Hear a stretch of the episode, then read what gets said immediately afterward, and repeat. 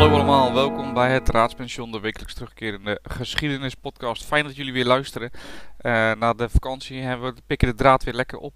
Mocht je nou uh, vragen hebben of opmerkingen, stuur ze dan naar Paulus Historicus uh, via geschiedenis.paulushistoricus.nl of op een van de social media kanalen, Facebook, Instagram, Twitter. Nou, ik heb het allemaal. Stuur daar lekker je vragen of opmerkingen en dan probeer ik ze te behandelen.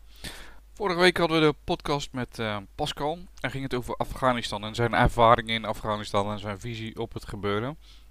En dat komt natuurlijk door 9-11, de aanslagen op de Twin Towers.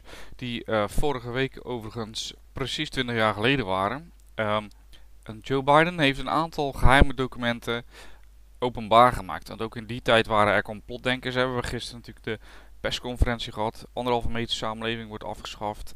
We gaan weer terug uh, naar normaal. Hè, op de coronapas na, toegangspas na. Die wordt op een later moment hopelijk afgeschaft.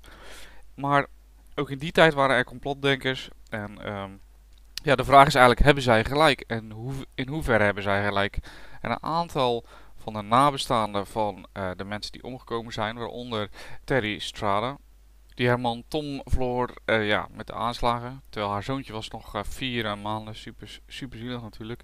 Um, die denken dat bijvoorbeeld Saoedi-Arabië ja, invloed heeft gehad of meespeelde in dit hele gebeuren, in de terroristische aanslag. Zij denken namelijk dat er twee van de terroristen geld hebben gekregen, een appartement en een bankrekening hebben geopend in Saoedi-Arabië. En um, ja, het is niet helemaal duidelijk. Hè. zij denkt dan natuurlijk dat er een vooropgezet spel is. Uh, en dat het nu de hand boven het hoofd wordt gehouden van, uh, van Saudi-Arabië. Omdat het een vrij belangrijke bondgenoot is uiteraard van de Verenigde Staten in het Midden-Oosten. Uh, maar andere mensen zijn er niet zo zeker van dat, ja, dat Saudi-Arabië er ook echt iets mee te maken heeft. Anders dan dat ze misschien wel geld hebben gegeven aan die aanslagplegers. Maar dat ze geen idee hadden of dat ook daadwerkelijk wisten dat die aanslagplegers dit gingen doen. Maar de nabestaanden zijn dus hoopvol dat met het opengooien, het, het uh, openbaar maken van de geheime documenten, dat zij dit wel kunnen aantonen. Dat Saoedi-Arabië dus daadwerkelijk iets met de aanslagen te maken had. Het is dus een uh, moeilijk verhaal en ik, ik hou het in de. Ik ben benieuwd zelf. het zijn altijd links en zaken die niet officieel bekend worden gemaakt. Dus uh, nou, ik ben benieuwd hoe dit, uh, dit, verder gaat. Maar ik heb een heel interessant hoofdonderwerp en daar gaan we nu aan beginnen.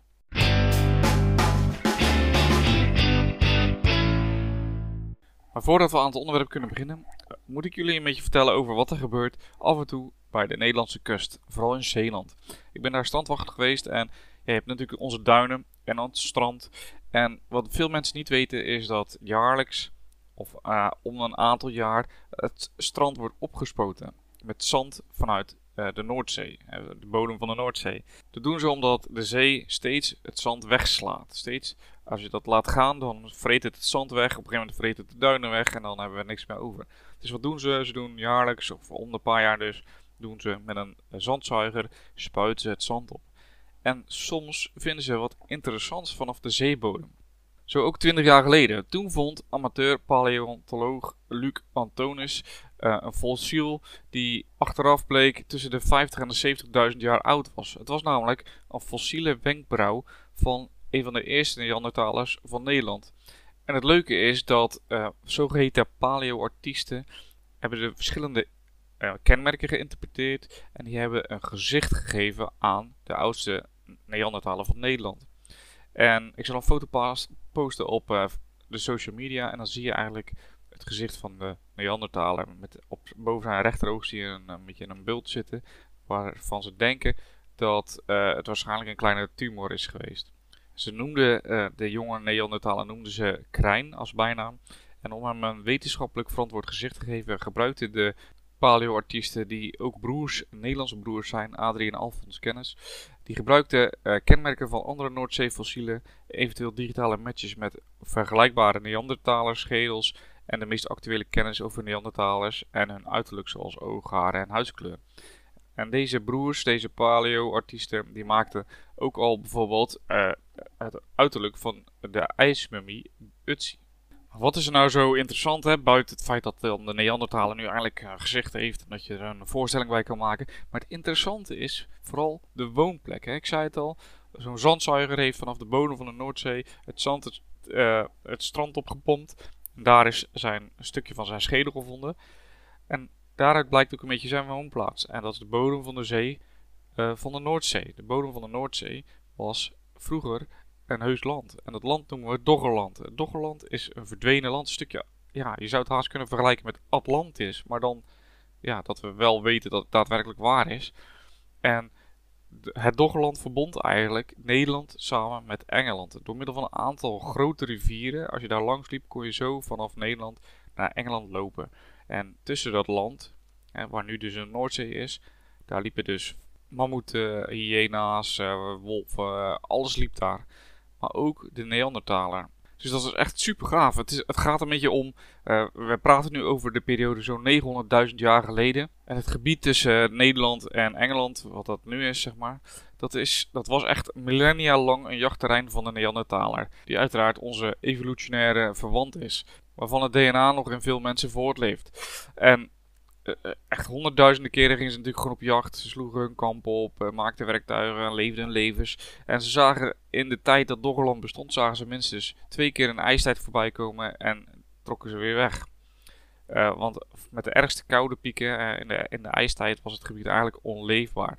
Nou, de laatste ijstijd kwam de Neandertaler niet terug, maar wij kwamen wel terug. Hè. De moderne mens, de Homo sapiens, die uh, 45.000 jaar geleden aankwam in Zuid-Europa, zijn eigenlijk maar uh, met korte verblijven, twee korte verblijven in het Noordzeegebied, dus het Doggerland, zijn zij uh, gebleven.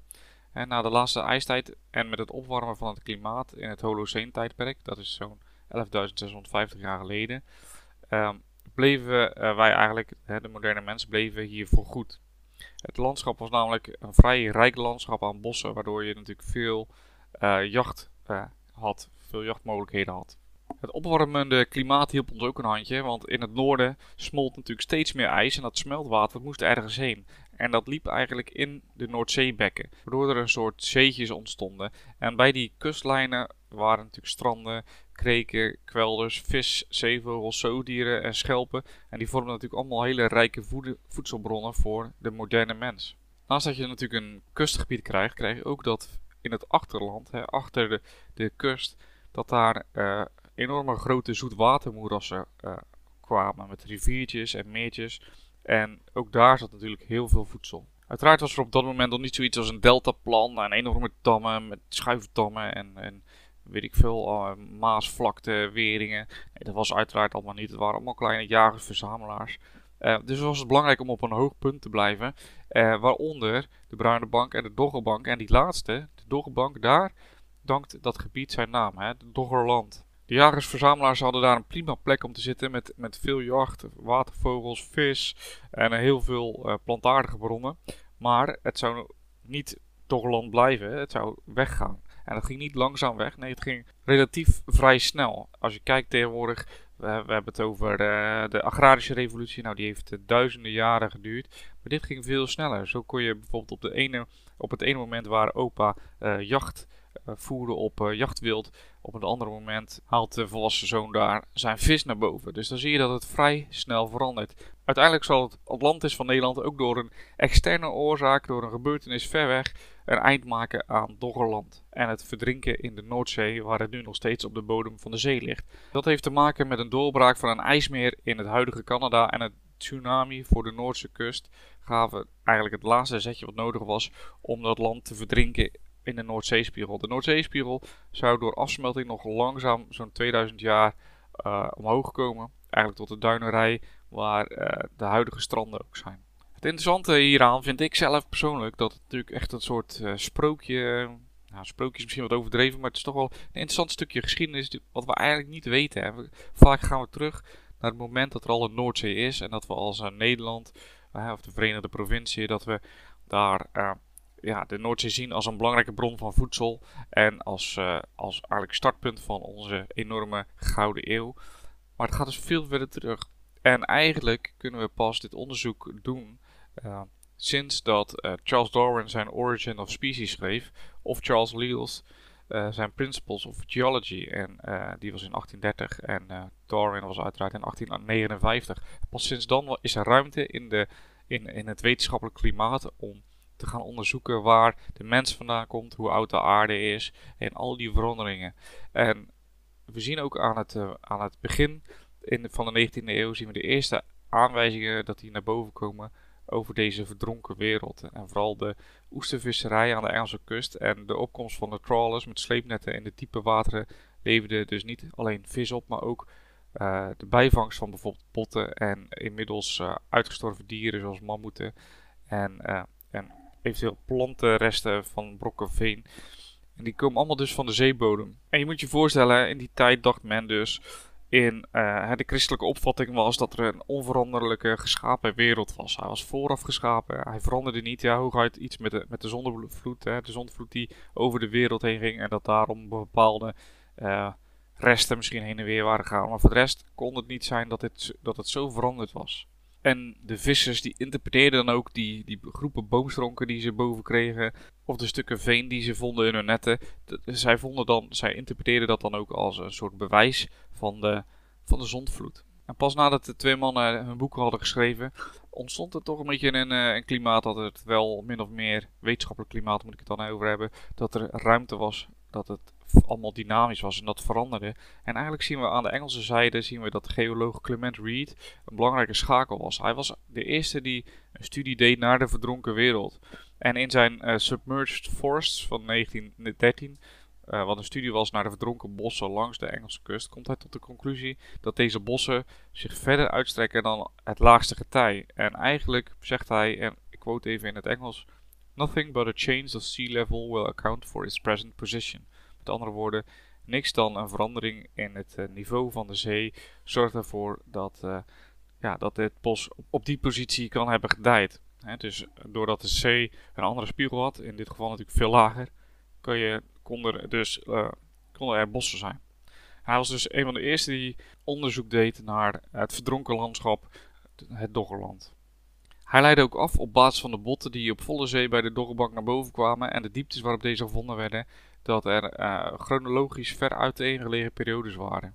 Zo was er een ijstijdfauna met dieren als een wolharige mammoet, een neushoorn, een paard, een bison en een latere fauna met herten en bevers. De jongere vondsten leken afkomstig uit een intact afgedekt landschap, gebruikmakend van bathymetrische gegevens reconstrueerde Riet in zijn boek een kaart van het verdronken Noordzeeland met de mogelijke routes van rivieren als de Rijn en de Theems. Bathymetrische gegevens zijn eigenlijk dieptegegevens. Wel had hij in al zijn onderzoeken had hij moeite om te plaatsen of er überhaupt mensen waren geweest, Neandertalers of Homo sapiens. Mede omdat daar nog geen bewijs toe was gevonden. En twintig jaar later kreeg hij eigenlijk zijn wens, want in 1931 viel er een brok veen op het dek van een vissersboot, uh, van de vissersboot Colinda. En voordat ze het stukje veen weer overboord wilde gooien, stootte een bemanningslid bij het verplaatsen uh, met een schep stoten die op iets hards. Dus met een schep was die bezig. En de schipper die dacht van, hé, hey, ik ga toch eens even checken wat er, uh, wat er nou zo hard zit in dat, in dat stuk veen. En hij brak de brok open en hij ontdekte een meer dan 21 centimeter lange harpoen, gemaakt van gewei.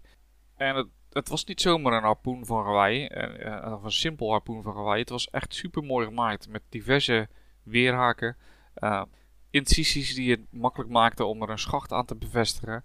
En uh, ja, het was dus echt wel een soort craftsmanship. Een soort super mooi gemaakt uh, stukje, um, ja, menselijk gemaakt stukje gereedschap.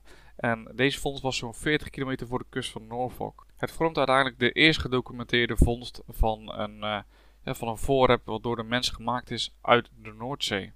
Het Britse Museum duidde eigenlijk de vondst als uh, een verwant aan de Deense Maglemoos-cultuur. Uh, ze hadden al twee exemplaren van, uh, van zo'n speer en ze konden dus deze goed vergelijken. Toen was er een bioloog uit Cambridge, Muir Evans, en die vermoedde dat het Noordzeelandschap een verbinding vormde met de rest van Europa. Maar hij zag het vooral als een soort moeras waar mensen niet verbleven, maar wel doorheen reisden. Toen kwam er de beroemde Engelse archeoloog Graham Clark, die het belang van de vondsten inzag en hem publiceerde in zijn boek The Mesolithic Age in Britain, het boek in 1932. Hij kwam onder andere tot de conclusie dat het veen duidde op een zoetwatermoeras en niet op een andere omgeving. Waardoor het natuurlijk logischer was dat het jachtgerij wat gevonden was deel uitmaakte van bewoners en niet zozeer van uh, reizigers. Het besef dat er dus een uitgestrekt bewaard landschap op de zeebodem rustte, hè, dat, dat Doggerland, ja, dat begon nu langzaam door te dringen. En dat gaf wel een impuls aan Clarks uh, onderzoek aan de Engelse oostkust. Maar ook in Nederland werd er onderzoek gedaan naar de, hè, het verdronken land. En dat werd natuurlijk eerst gedaan ook met de botten van uh, uitgestorven ijstijdfauna. Het Zeeuwse Genootschap der Wetenschap besteedde hier al eind 19e eeuw veel aandacht aan. En met name de patholoog anatoom Jan Cornelis de Man uh, verzamelde een omvangrijke collectie uh, zoogdierbotten uit de Oosterschelde, Westerschelde en de Noordzee. Ook de zoektocht naar jonge mosselen in de Westerschelde leverde steeds meer fossielen op. Daarnaast was natuurlijk de bijvangst van sleepnetten en na de Tweede Wereldoorlog uit de boomkorvisserij. Ook het huidige Naturalis, wat uh, sinds 1990 eh, pas Naturalis heet. Daarvoor heette het het Rijksmuseum voor Geologie en Mineralogie. Uh, en twee professoren, Frans Florschutz en Isaac Martinez van der Vlerk. die hadden vrij intensieve relaties met vissers en verzamelden botten en, en ja, eventuele werktuigen. Zij hebben ook een boek geschreven, Nederland in het ijstijdvak. Vanaf 1965 werd dit overgenomen door Gerard Kortenbout van der Sluis. En uh, die verzamelde systematisch beenderen tot in de jaren 80. En daardoor heeft Naturalis nu een van de grootste collecties mammoetbotten ter wereld. En uiteindelijk zien we dus dat dit allemaal leidt tot uh, ja, onze Neandertale vriend, die nu getekend en, uh, en uitgebeeld en wel vanaf eind oktober te zien is in het museum in Leiden. En zo komt er een einde aan het verhaal over het Atlantis van Europa. Um, ik vond het super interessant, want ik, ik was eigenlijk niet helemaal bewust van dit stukje geschiedenis. Niet zo uh, bewust. Je weet wel dat alle landmassa's aan elkaar lagen. Maar dat het eigenlijk nog zoveel archeologische vondsten, dat je dat nog kan vinden in, op de bodem van de Noordzee. Dat is natuurlijk prachtig. En ik hoop dat er nog veel vondsten gedaan worden. Ik hoop ook dat jullie dit een interessant verhaal vonden. Uh, hebben jullie nou nog vragen, hebben jullie nog opmerkingen, dan hoor ik dat graag. En uh, stuur ze via geschiedenis.paulushistoricus.nl En dan wens ik jullie nog een fijne week en zie ik jullie volgende week weer terug.